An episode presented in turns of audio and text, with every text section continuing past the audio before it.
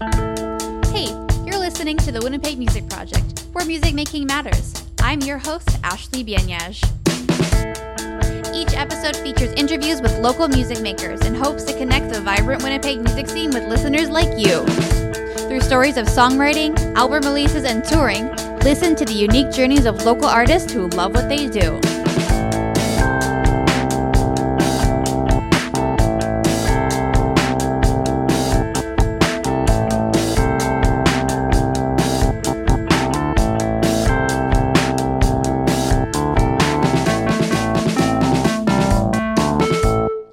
Listening to the Winnipeg Music Project on 101.5 UMFM, Music Making Matters. I'm your host, Ashley Binyash. Today I am here with half of the Bloodshots. Yeah, like a good percentage. Yeah, a good percent. Two of five. Two of five. Yeah. Um, how are you? I'm good. Yeah. Keith, how are you? Great. Yeah. Ashley, how are you? I'm I'm good. It's um we're recording this on a Sunday, a nice Yeah. Sunday afternoon. This is like church.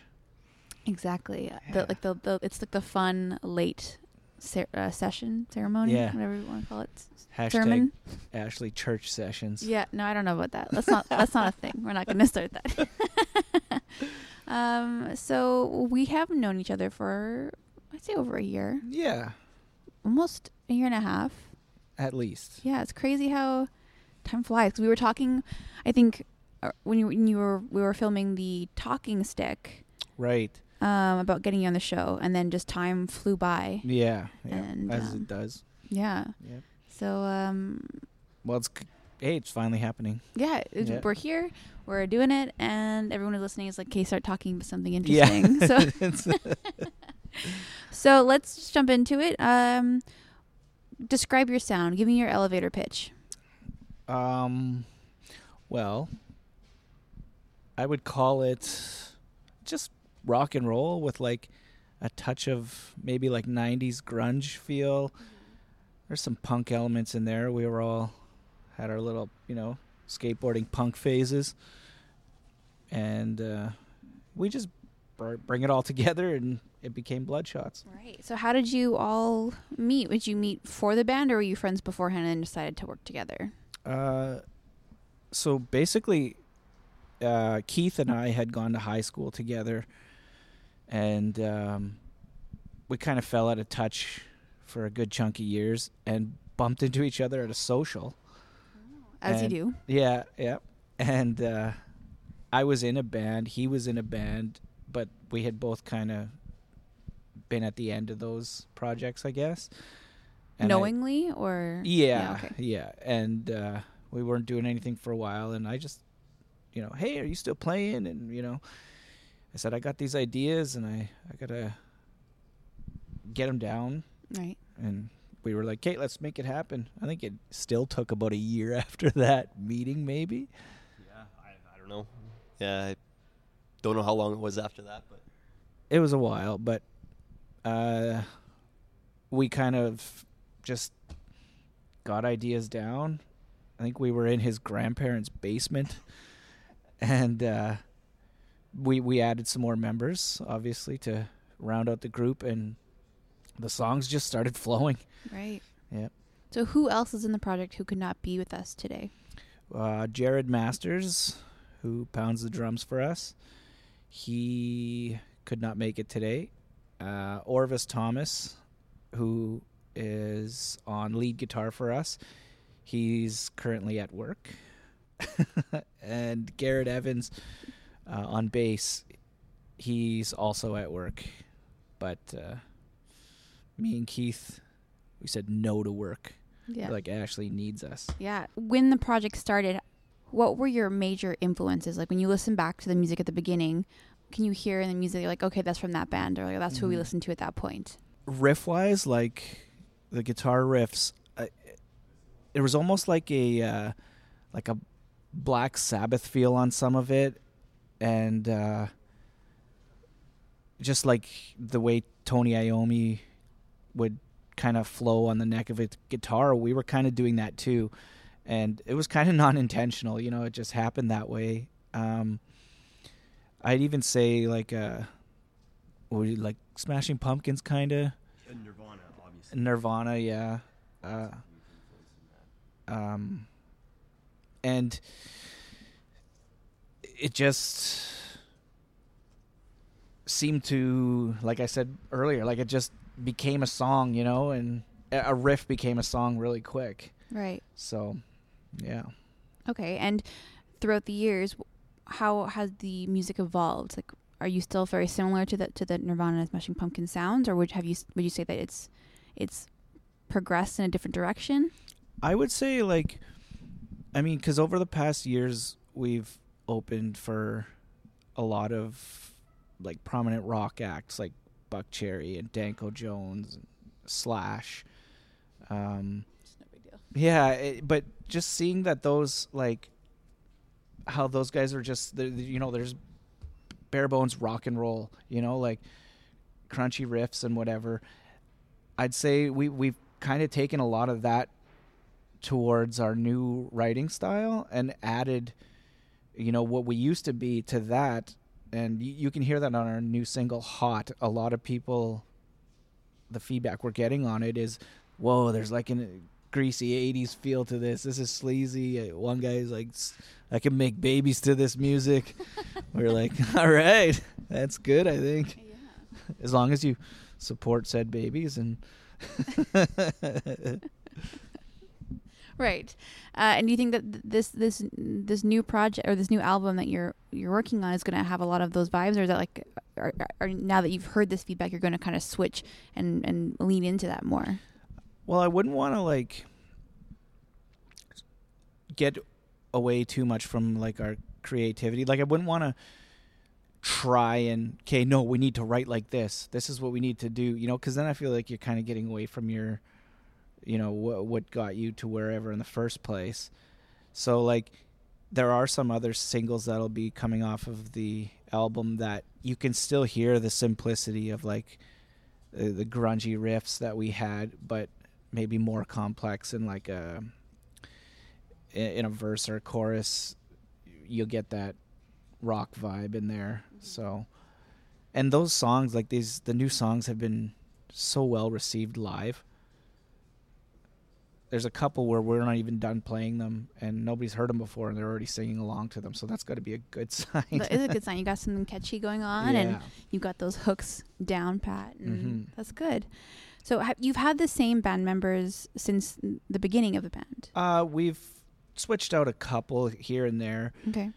you know the main thing about the music business these days is that you know you're not you're not making much off of it and you know sometimes that adds some stresses and some uh, animosities Yeah. and whatever and It's hard to commit to something. it is yeah Especially especially to have a group of people commit to it so i mean we've we've switched out um, we've had a different bass player before whom like had to move away for a career Right. um, we had a drummer that an original drummer that just kind of couldn't do it anymore Mm-hmm. and um, the lineup we have now we've had for about two years though and it seems very like it's sticking Good and it's Yeah. healthy. And yeah So so what so what are you doing to make this this this relationship work? Because everyone has different lives and different responsibilities. Uh, What are you doing to keep it h- healthy? you know what Look, talking it's like a it's like a relationship Mm-hmm. Um let's say we we need to have a rehearsal for something like later today we're rehearsing for uh festival and um sometimes all five of us can't sync up our schedules right? But it won't okay no rehearsal then. Well then four of us will go or three of us or whatever right? Just to keep everything fresh and whenever we can get all together it just falls into place again because you know everybody's on the same page for like ah I got to work or "Ah, I got my kid or you know. So you you can't let that build as frustration or anything. You just got to go with it. Yeah. And so do you have like a consistent schedule or is it just when everyone's available or have you like set aside like set aside time once a week okay we need to meet at this time and maybe like before a big show um, you have like a couple shows or a couple rehearsals a week or do you have like something like set or is it easier for for your group to, to be fluid and work with each other's schedules it's kind of been working to be fluid. Like, um, every if there's a big show coming up, everybody seems to kind of make the time. You know, like, um, we I'd say we rehearse at least once a week. Once or twice at like yeah, with the, once for sure at least. Sometimes twice. Yeah, and that works great for us. when this happens is it expected that you are going to be rehearsing on your own time as well and then come in um, ready to go or is it you the the rehearsal once a week is your practice time Yeah. Um, no, you got to noodle around at home too on your own time. yeah you know, why not? right You were doing it before, anyways. yeah that's true um, so but in terms of like when you're when you're writing or creating new songs together is it like you're gonna work on ideas on your own and then bring them into the band or is it all like hey let's just build make something on the spot or do you expect that people have will have prepared and maybe come in with ideas? Or is it a little both? Lately, it seems that everybody kind of, if, if someone has an idea, they kind of build it themselves and then bring it there. And everybody will kind of like add their their flair to it, and that idea might change, you know, completely from what it started out as. But um, we seem to be having more success with new material when we do it that way as opposed to all of us just in the same spot like okay let's write a song now you know? Right. It just like i said before that kind of just makes it feel forced right? And Mhm. you might just write crap at that point. Maybe yeah. You know in in previous projects that you've been in has that been your writing style as well or is it does this feel like unique to this to this project? Uh in previous my previous projects i didn't really have much to do with the writing process. I was just like okay here's my rhythm part. I'll just play that you know? Uh, yeah, most of the time we just collaborate with ideas and get something going, and it's really no different. But sometimes, yeah, we just go home and think of something, or sometimes it's on the spot. And right Yeah. and is there ever like an agreed like hey we're going home think of at least one idea before the next rehearsal or it's just like hey did anyone think of anything this week yeah, I'd say sometimes we, you know, at the end of the rehearsal, we'll you know go home and everyone try and get something going and bring it back next jam and try it out then.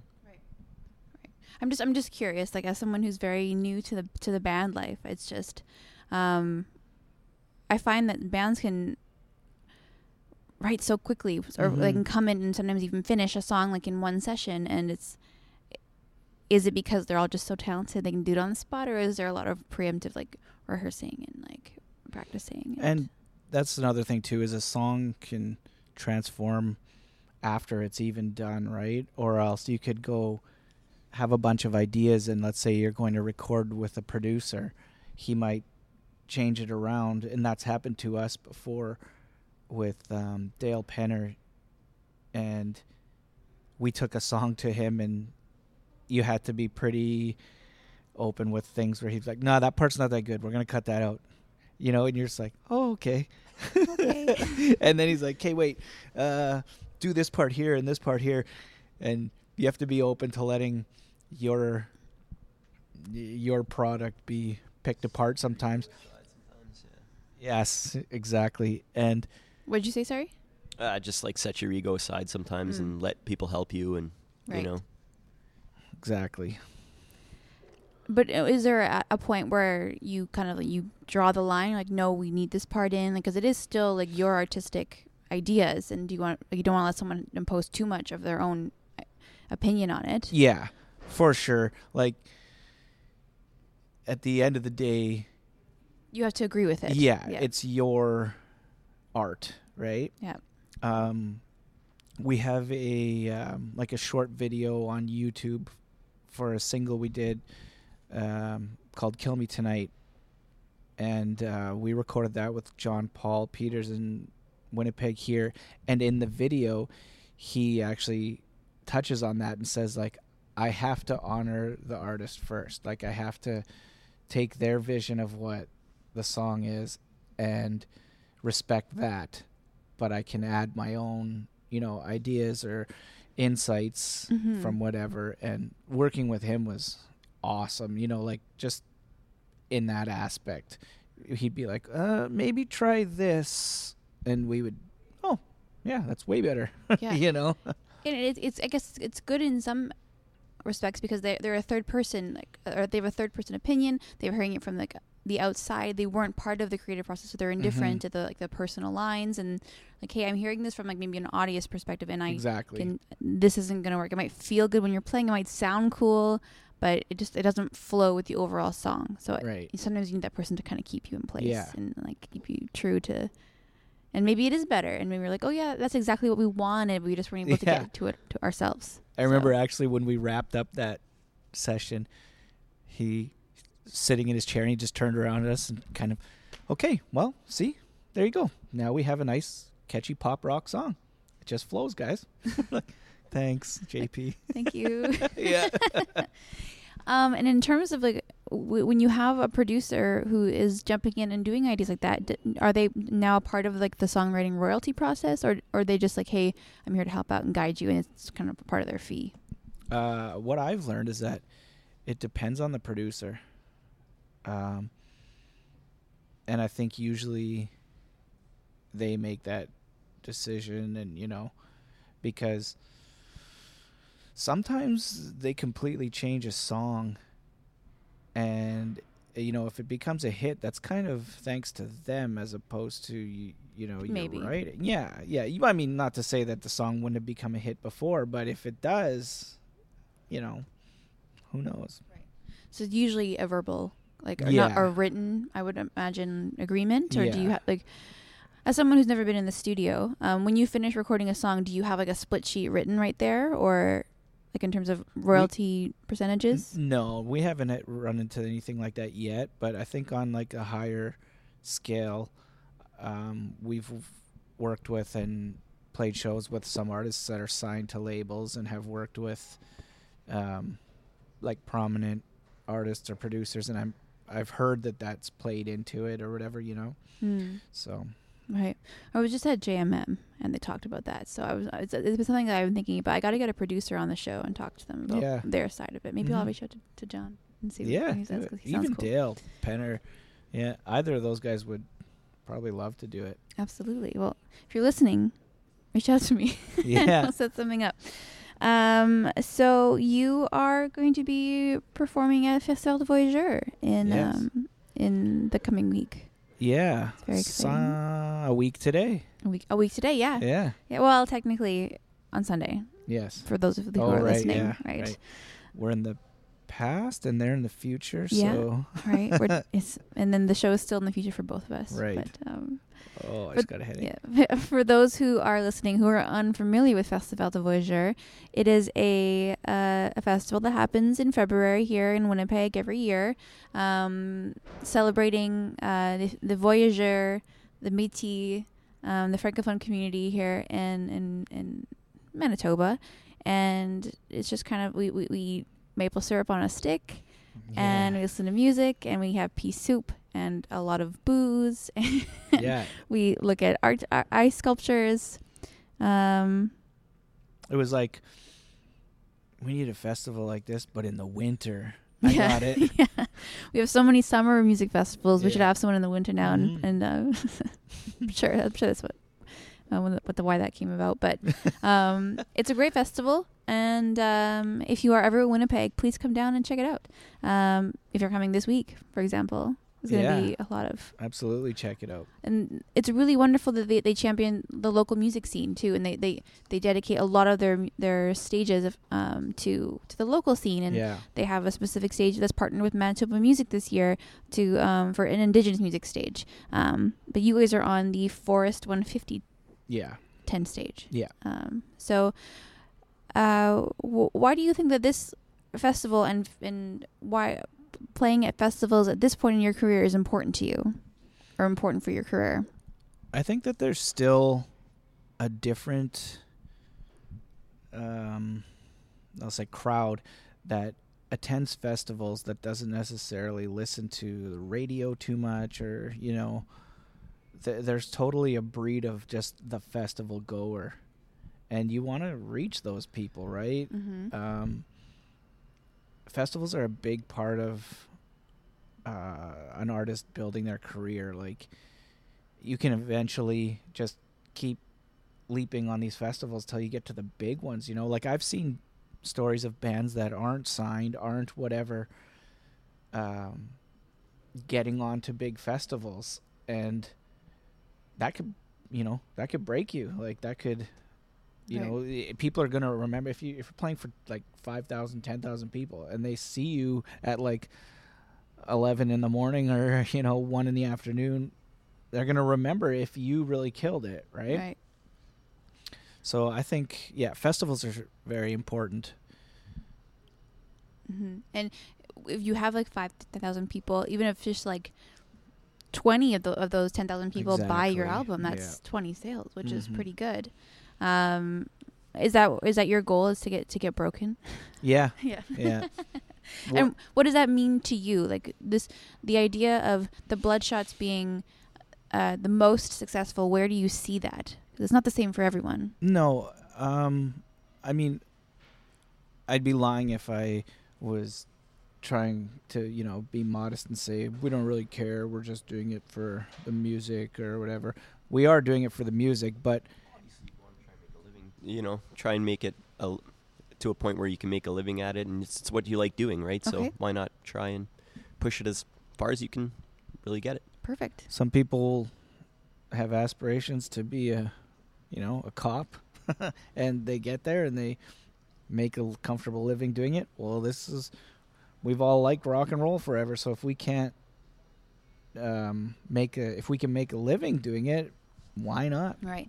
And and and how would you like to make a living off of it? Do you want to be a touring band? Do you want to be is it from more from sales? Is it more from from sponsorships? Like wh- how do you hope to make a, a living off of this? I'd say all of the above. Whatever Yeah. you can get. yeah, like we'll- we'll- yeah, we'll take what we can get. yeah. touring for sure um, nationally uh, eventually internationally would be amazing um, sales sales is a weird thing right now in the industry with streaming and whatever. I i'm not a fan of the whole streaming thing. I get that this new generation of music maker is tackling it in a new way and I just think a lot of these streaming platforms are yeah they, they're just not compensating the artist well but portray it in a way that they're doing you a favor and we're just supposed to accept oh thanks so much spotify you know thanks for the 16th of a cent per you know stream or whatever and then it used to be okay when people were buying, you know, paying a buck for a download, but now uh, iTunes is Apple Music and it's just streaming and you know, it's just I don't know. Um I get it that it's um a good way to get your music out there, but even that I feel has become compromised by record labels or um you know, promotional companies paying Spotify, well, here, push these artists first, or you know, and then you just again, you're just taking a back seat, right? Or if you want your song added to uh, today's rock hits or whatever, well, now you have to pay hundreds of dollars to a, a company to push your single to that, and it's like, are you going to recoup that money? Uh, you know, but I don't know. I take a lot of flack for my views on that in Right. this Winnipeg scene. Yeah. It it is definitely hard to balance that or to justify sometimes when the numbers aren't showing and where it there are some issues with that that, that imbalances and a lot of it comes with, with like who you know at this point and like how you Yeah, who to know the right person to get the right connections to get into the right spot so you can be seen Mhm. and that can be hard.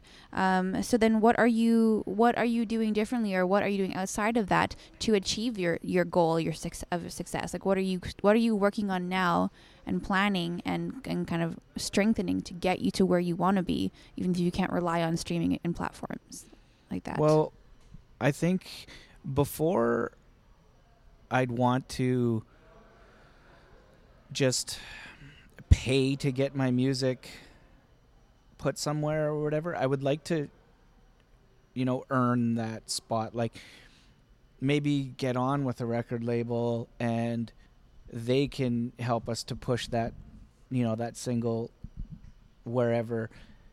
And I just there's a lot of pay to do things these days, and people seem to be okay with, oh, you want to open for this band, pay us this, or uh, oh, you want to have your um, whatever pushed here, well, run this ad, p- pay this, whatever, and I guess we just come from a time where we we never paid to play anything. We've never right. you know?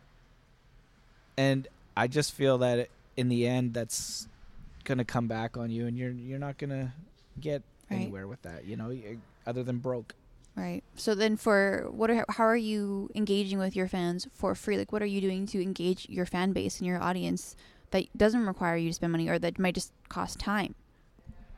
um uh, all ages show. Uh, we're recently pushing an all ages show coming up at the uh, dog with the what's it the dog pound place. Yeah bulldog pizza yeah, Yeah. we we played um a sold out show at the park theater this past year and it was all ages. And the amount of kids that came out to that show were just like we were kind of we were actually blown away by it you know because obviously in winnipeg it's not really a big thing to have all ages shows here.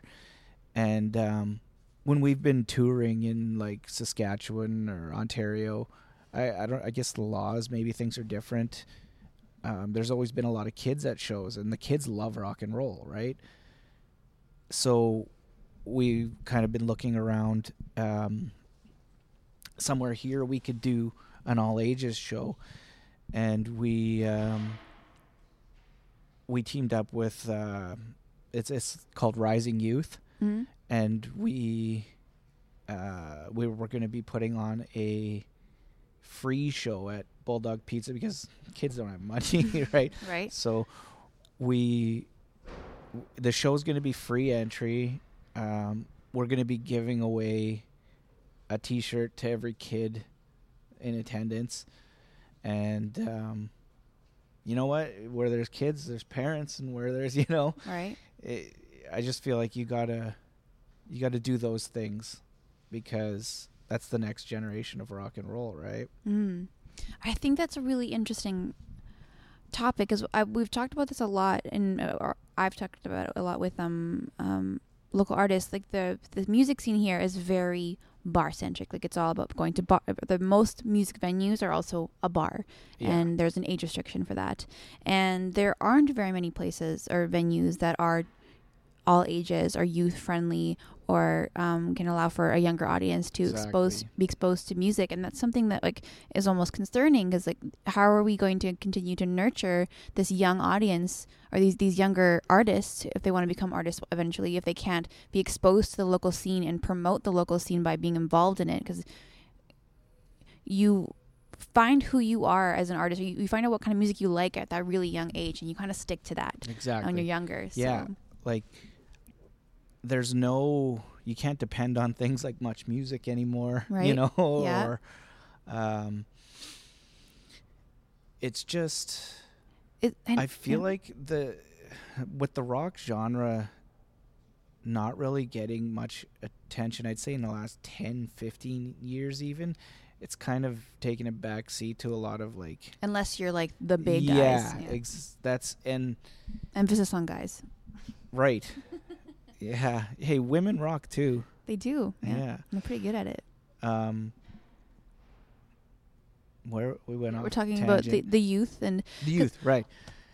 It, Winnipeg, um, yeah, Yeah. The the a lot of the venues, like you said, are bars, and it's always kind of been that way, Mhm. and that really cuts off half of your following if Mhm. you can't have the people who really love to rock out there doing that. You know. Yeah, I remember when I was a kid, um, I only was ever exposed to the bands that were on the radio or who would fill up a stadium or right, and like my first concert was like Britney Spears and right so on. I never right and I never um thought like I never even thought that a band could be local and then when I met my first uh when I was already an adult and I met um my first like local musician and that I knew of and she's like yeah I just released an album. I'm like you released an album? Like that's that's possible? Like you can do that? And it just it blew my mind and then and then I got involved in the local scene I'm like okay yeah I got ever anyone can do it. Really anyone can be Yeah. a musician which is a beautiful thing. Um a performing musician releasing music is what I mean like everyone can be a musician but um I knew that but now I know that these artists are local are part of the scene and they're they're doing like this this is where all those big like Britney Spears mm-hmm. Halsey. This is where they all, in most cases, started. And I think if we, if doing these all these all ages shows, like you you started kind of reaching into, you're creating this like this um, exposure to these kids that probably never would have experienced Yeah. it. And it's hard to even like even though like YouTube is a thing and kids like just love YouTube. YouTube isn't really ha- doesn't really have the algorithm helping local music to local art local kids. Like there's No, nothing not like that. Yeah. So I think that's a really good idea. Clearly, you sparked something in me because now I'm like tangenting about it. But that's a really good idea. Maybe we need a maybe Winnipeg Music Project needs an all ages venue.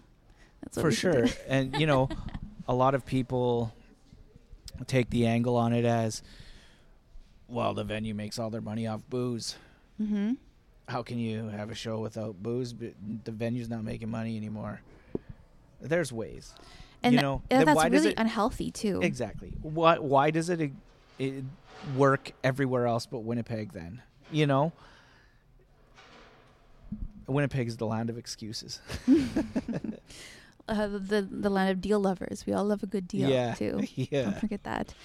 Um, so I think that's a really interesting topic, and I would love to talk about that more, maybe off off the show. Yep. Um, I would like to jump more into the songwriting aspect of the Bloodshots. Um, we t- we hinted at it before, but I'd like to use Hot as a, an example, uh, and kind of maybe we could go through the timeline from from from birth to to recording. What what how was that song uh, written? How, what started it? Who inspired the the beginnings of it? Uh, just fiddling around at a rehearsal. I was kind of just playing like sleazy rock riffs on my guitar, and um, that intro riff, the do do do do do do do do do do. I did that, and we were like, "Hey, wait, that could be something." We kept going on it, going on it, and uh, it turned out. I think Garrett might have came up with the verse riff and it just yeah it the the vocal melody kind of matched with that riff and uh So it it start it was mostly you had like the the melodies and like the harmonies written first before Yeah. you started adding lyrics. yeah and uh that's kind of happens with a lot of our actually I th- i'd say every song. A lot of people seem to be surprised by that. I guess maybe people write lyrics first and then mold a song around that. I don't know. It's not really our It's way. foreign, yeah. we we like to focus on melody first right? Like if you can move to the song it's not even going to matter what the words say. So uh, with that said we don't write you know just stupid words placed into here or there. Songs are all about something but um yeah the way we did that it just it flowed together. And then orvis came in with this like angus young AC/DC guitar solo that just ripped the song apart. And we were like okay yep. We got into uh we recorded the song out in toronto and um, I think he nailed that solo on like the first take. We We're like, Wow. yeah, man, that's the keeper. You don't need to do anything else, really. Right. Yeah, Like, do, do you want to do it again, or do you, yeah. yeah. Cool. So, um, lyrically though, when you had this this riff and you're like, "Okay, this song makes me feel this way," or "Hey, I kind of want to write a song about this," how did you decide what you wanted the like the lyrically like the thematic material to be? Um, at that point, uh, I was angry with somebody, and um, that just seemed to be the only thing in my head at that point. Were they were they hot? Is that what? They were, Okay. um, and then not so much. right. and uh, well, that's what the song's about. Okay. and yeah, uh, one line just fed the next line, and it just felt good. and and were you writing the, these lines in the jam, or was this on your own? This was in my own time. Yeah, what I did, uh, or my kind of method for it is, I used to write everything at home on an acoustic guitar, but then sometimes I would get to rehearsal and we would all be playing together, and it something wouldn't line up, and then I'd have to chop out a word, and I'd be like, well, now that doesn't make any damn sense. So, what I'll do now um, is I'll take a recording on my cell phone at a rehearsal of the song, start to finish, and then I will play that in my car while I'm driving around somewhere, and I'll try and I'll sing along to it with just nonsense, right? Just to get Mhm. a feel for the melody, and then I'll have stuff written, and I'll see what works, see what fits. Right. Okay. So Keith, what was your involvement in the writing of this song, if, if any? Uh, for this song, you know what? To be honest, not much. I just uh, fill in some rhythm parts in there, and uh, I like what I heard of the song, so I was just on board. Right. Just uh, yeah. And and when you first heard the the new lyrics, Mhm. how did you feel? I yeah, I Just liked him. I, I mean, what if, what if you didn't? yeah. Just Um, uh, if he's got something to write about and he wants to make a song of it, then you know it's a catchy song. I think so. Uh, yeah, Mhm. let's just let it roll. And And and CJ does most of the lyric writing. for the most Right. part, yeah. Okay. And has there ever been a time where the band is like, no, we're not going to do that, or Yeah, there's times where we, you know, we kibosh an idea, or you know, sometimes feelings get hurt here and there, but not for the most part. We get over it really quickly. yeah, it's the ego thing we talked about earlier. Yeah, I mean, so- none of us really have too all big, big of an ego. So Right. Have you ever thought about bringing lyrics into the band? I or- have to yeah. certain songs, uh, some songs, and yeah, I mean, sometimes we do, sometimes it works, and I mean, if there's a good idea, we don't really, you know, shrug anyone's ideas all that much, and if it works, it works. Right. Yeah. Sure. I'd say like as as a duo between me and Keith, we're really good at um, working together for especially for lyrics. Like we have a song um, that he had half of it, and you know, I took it and I was like, "What do you think about this?" You know, and same thing. He the song was written about something, so I didn't want to stomp all over that. But I was like, "What do you think about this?" And he was like, "Oh God, the yeah, there, that finished it." Same thing with me. I'll have an idea where um, I'll, I'll I'll say this is my idea for the chorus or whatever, and um, Keith will change it, and I'll be like, "God, why didn't like why didn't I think of that?" Like so obvious. Mhm. But I think sometimes when you're when you're writing it, you get you have a different angle coming in at it. You have different feelings. You have different whatever, right? And we're really good with uh, with feeding off each other, it, whether it be lyrics, whether it be um, a riff or um, an arrangement for the song. It just works good with the two of us, Right. and it has since day one.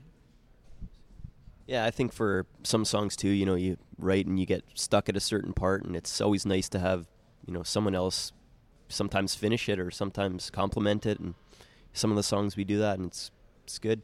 Works seems to work. Yeah. Sounds like you guys got a good a good thing going. So, Yeah. Yeah, it makes We're at a point now where we'll be at um, we'll be jamming and I'll be like, "Hey, what about this?" And everybody's like, uh, "No," and I'm like, "All right, Mo- moving on." yeah, like, are you are you sure though? It's, a, Yeah. it's a pretty cool idea. Like, Yeah. and it's like, nope, no, okay. Yeah. See, I'll I- save that for my future solo Yeah, career. yeah, Then Yeah, yeah, I'm gonna write that one down for myself. Yeah, you guys just don't get it. Yeah.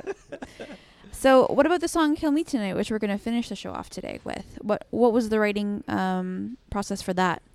that song um, is uh, a very sarcastic song. um, I'm a very sarcastic guy. No. in, in a jokey matter manner um, but uh, that song just kind of goes with our 90s grunge flow feel it's a very like um, the the guitaring is very you know up and down up and down and y- you can't help but kind of move to it and um lyrically, yeah, it's.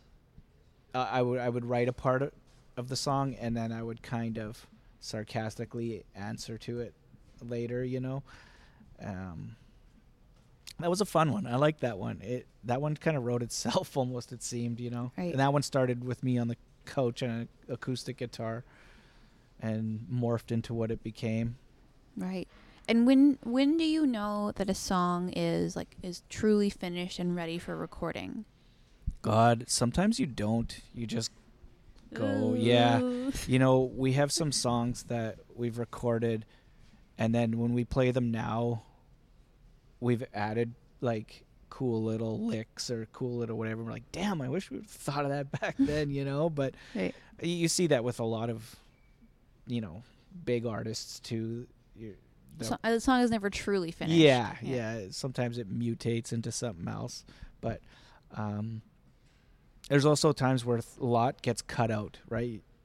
You have this vision of a song. You're like, yeah, sweet, that's great, and then uh, the person, the engineer or the producer, will be like, "Uh, it's really good, but it's Six seven minutes minutes long, long. yeah. Yeah. so we're gonna chop half of it out so that it's tolerable for people. Yeah, look, now you have two songs. Yeah. So- Save part two for the next album. exactly. Or when you have like when you when you reach that success, you can release those seven minute long songs, and everyone will just eat them up and love it. The B sides. Yeah, exactly. Um, so, are do you like to perform your songs, and and like maybe take them on tour and and do shows first with them first, to kind of see how they fit first before you record them, or do you wait till you've recorded, released, and then you perform them live? We've done both. Yeah. Um, like which which one feels better, or which one do you find is more successful? It really depends on the song. Like, um, "Hot" we had played. Um, I'd say a few times before we recorded it, and that's how we knew that one was a keeper because it was well received and people were asking us about it after. Where can we find that? Where can we? So we're like, okay, goddamn, we got to get this song done now because Right. you know, Yeah. and it for sure changes from when when you've seen it live it's changed to what it became in the studio right? And there's been other times where um, we didn't play a song and it was just recorded and it's worked out that way too right? So yeah it really depends on the song. Right. yeah. And after th- these these years of being in this project and being in other projects, I'm sure that you've experienced um, rejection and and the word no. Oh, God, I mean, yeah. maybe I don't know. Tons. um, that can be hard on on an artist and um, on a band. Um, do you have advice for artists or just things that you've done to kind of push through that those like those lows or those kind of those re- those rejections or just like that doubt maybe like, well should we be a band or maybe we should rebrand or how do you push through that and kind of stay true to who you are as artists you just have to have a sense of like almost passive not caring but you still have to care Right. right, like you have to care about your craft but it's not going to be for everybody and it's not going to you know some things that you say apply to or you submit to it's not going to fit well and there's other times where you can't take that personally because it is who you know and who's pushing what and you don't see that side of it because you're just this bright-eyed you know you're woo i'm gonna go and i'm gonna make I wanna make it be a now. star. yeah. yeah. and then you submit to something and they're like you're not quite ready Right. which is i'm sure just a blanket statement to everybody that gets cut or doesn't make whatever because they had already had their whatever f- quota filled before they even you know so you just have to just keep doing it just keep doing you who cares Yeah. worst case scenario you had a good hobby Yeah. That's true. Something that made you happy. yeah And w- one thing to remember is that the music industry is very behind. Um, yeah They don't really necessarily see the success, the potential that you have until until you've you've achieved it on your own. right And in some cases, it's easier, especially if the, the the genre is popular. You have some kind of quirk that makes you stand out. Um, but other times, you, like you, you just really need to believe in yourself. And if you know that this is interesting, um, just you have to find the audience. And luckily, we have the internet, which makes it a little bit easier. Uh, Yeah. It's harder in, in most ways, but it's it is easier to find a, a unique audience. And if you can build it on your own, the industry will find you. Like you can make money on your own. Here, let me help you with that. yeah so, so no pressure. So I'm glad that you have an idea of that and you're you're aware. I think Mhm. it's easier with the genres. Well, rock and roll is still pretty popular, but genres that like tend to be like not as, I guess, what's the word I'm looking for? Um, Now you say rock and roll is still popular.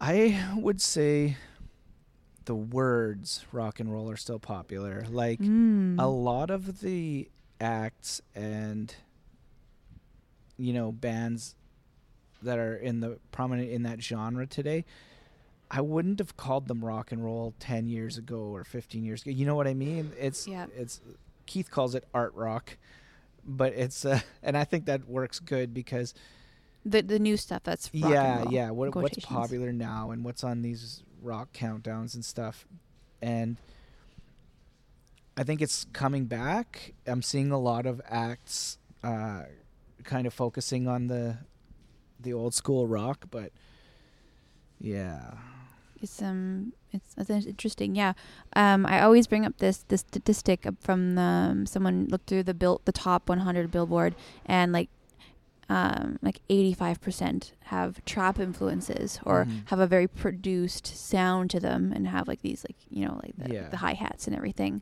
Um, so that wouldn't have been in rock and roll from 10 years ago, but it ha- why is it still the same? Like, is, is it is it still rock and roll? Right. Well, So- that's just it, right? Like you look back when, and you would have in these countdowns or whatever, you know, you would have uh, Guns N' Roses, Aerosmith. Uh, later on, it was Soundgarden and Alice in Chains, Nirvana. After that, what would it be like? A lot of like like Korn and stuff like that, right?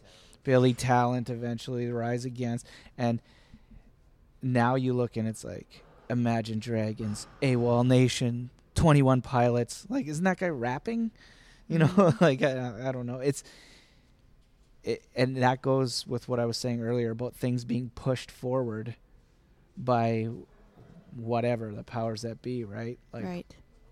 I don't know. And then it that brings up the topic of like what is a genre, Yeah, which is another. which is a whole other can of worms, which we, we don't have Yeah. time today. But um, like with awards and like genres, are those are becoming a little outdated. Maybe that's right, not how we. Yeah, But then how do you label music and how do you find music? And so, I'm not gonna get into that today. no. Maybe next, maybe next you. time we'll get on the show uh, when you come back. Uh, so, what are what are the future plans of the Bloodshots? What are what are your goals? What are you working on?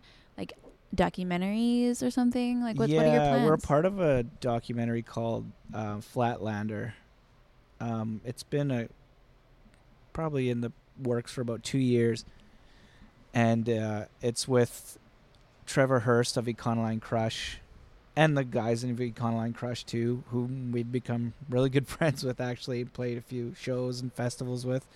Um, but it's a basically about um, a lot of the um, wrongs against indigenous people. Like it touches a lot on residential school stuff, and um, it, it it's mainly about Trevor and his time he took away from rock and the music business to you know he to become a nurse and to be nursing on these uh, northern communities and these um, obscure communities and reserves and that became his life Isolated, yeah. yeah and uh and now he's you know coming back to the music thing but not shying away from you know getting away from what he was doing in those communities.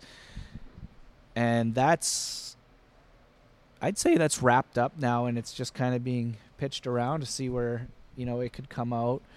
And um that thing's taken us we've been to ontario for it. We've been to you know the the um, people doing the documentary have flown in just to interview do an interview at the forks or something you know and uh It's a big thing. yeah it's it's a pretty big thing and i hope it gets the right platform Right. It's a- because it's yeah. really well done and um, musically we're we- we're looking to um, we're we got shows pretty much every weekend now till uh, some about the middle of march right. um, and we are looking at booking some tour dates about early summer, I'd say. And and that's when you got to look into you know the festival circuit too. So yeah. hopefully that stuff. Um, we have had a little bit of label interest too, so we're we're we're kind of tiptoeing around that to see what you know what what could work or what won't work. Right. So where can people find you on social media to keep track of this and keep and know when you're coming to a city near them? Uh, on Instagram and Facebook, we are at the Bloodshots two zero four. Um, and uh, YouTube, if you just type in the Bloodshots Winnipeg, we're like the whole page. Uh, you can visit our website, um, www.bloodshotsmusic.com for tour dates and all other news. Yeah, newsletter? Yeah, we don't. Mm, not yet. Pressure's on. Yeah. Cool. And for those of you who are unfamiliar, 204 is a area code here in Manitoba. Right. Um, so that's a, a thing. Um, yeah, but you can catch us at Festival on Sunday the 16th, 7:30 p.m. in the Forest 150 tent. I think it might be Forest something 150 tent, uh, but you'll find it. It- It'll be the loud tent. the loud one. um, and then after that, we have a show at the Handsome Daughter. The following, I want to say the Friday, the 20 something cool. and then we are doing that all ages show at Bulldog Pizza. Bring your kids down; it's free entry. Mm-hmm. They get a And- T-shirt You get a T-shirt. while supplies uh, last. Great, yeah, exactly. Uh, great deals on. They're doing a um, pizza and a drink deal for the night for kids, parents, whatever. Great. And um, yeah, It's gonna be We're playing. Brandon with a band. Uh, our friends in Dead Levy. They're a, a Saskatchewan band. Uh, that one is coming up as well. I, Great. I think that one might be April, March or April. But yeah. Awesome. Well, we do have to wrap up. We are out of time. So I appreciate you uh, for coming onto the show and spending time with me and uh, doing this. This has been fun. I'm fine. I'm glad this has finally happened. Yeah, no kidding. Mhm. Maybe now we'll get like a. We'll have to come back for a performance. Yeah. Yeah. For Yeah. UMFM and um, Let's do it. performance here. Sorry. Ah, sorry, I just said I was interested in a live performance here at the Uh, U of UMFM? FM studio. Yeah, if you didn't know that you're listening, if you come onto the show, you can come and do a live recording here Yeah. at the studio, and you can. Uh, th- we have 360 video camera that you can have on YouTube, and it's really cool. And maybe the Winnipeg Music Project is doing something with that in the future. So stay tuned. Join our newsletter. Um, yeah.